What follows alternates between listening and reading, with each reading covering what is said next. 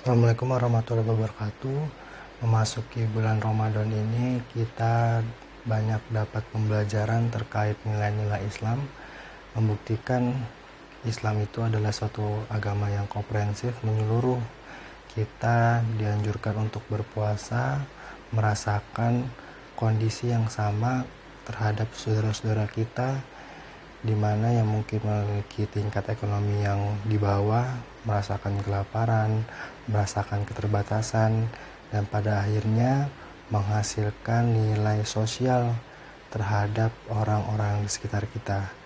Islam pun juga mengatur terkait tentang halnya ekonomi, yang pada akhirnya sekarang ekonomi Islam begitu berkembang pesat dibandingkan ekonomi-ekonomi Barat menjadi alternatif ataupun menjadi solusi.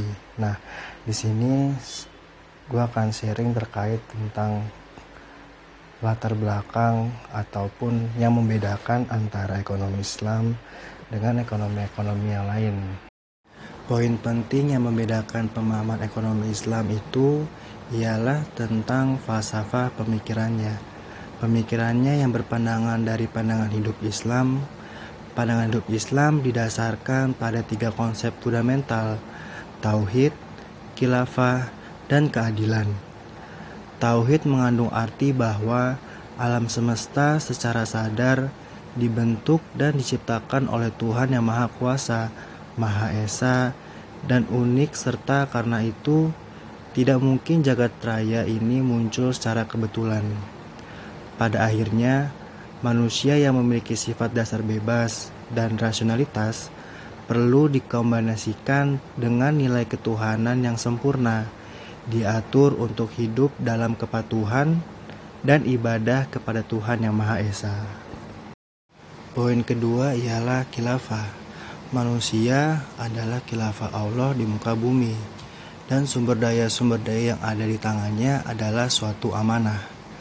Sebagai khalifah Allah, manusia bertanggung jawab kepadanya, dan mereka akan diberi pahala atau disiksa di hari akhir kelak berdasarkan apakah kehidupan mereka di dunia ini sesuai atau bertetangan dengan petunjuk yang diberikan oleh Allah Subhanahu wa taala.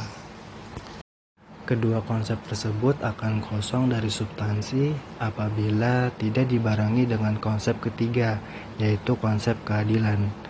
Penegakan keadilan dinyatakan oleh Al-Quran sebagai salah satu tujuan utama yang akan dicapai oleh para Rasul-Rasul Allah. Karena keadilan adalah sesuatu hal yang dekat dengan ketakwaan. Dengan demikian, setiap peraturan kebijakan yang didasarkan dari kedua konsep tauhid dan khilafah menghasilkan suatu konsep keadilan yang mensejahterakan manusia. Dari ketiga konsep tersebut dapat disimpulkan, ekonomi Islam tidak hanya membahas keuntungan semata, namun yang paling utama ialah bagaimana kebijakan ekonomi Islam itu dapat menghasilkan sesuatu pemahaman yang adil dan dapat mensejahterakan semua masyarakat. Terima kasih buat teman-teman yang sudah mendengarkan podcast ini. Ini adalah awalan saya membahas terkait tentang pemahaman ekonomi Islam untuk membangun suatu peradaban ekonomi. Sekian, wassalamualaikum warahmatullahi wabarakatuh.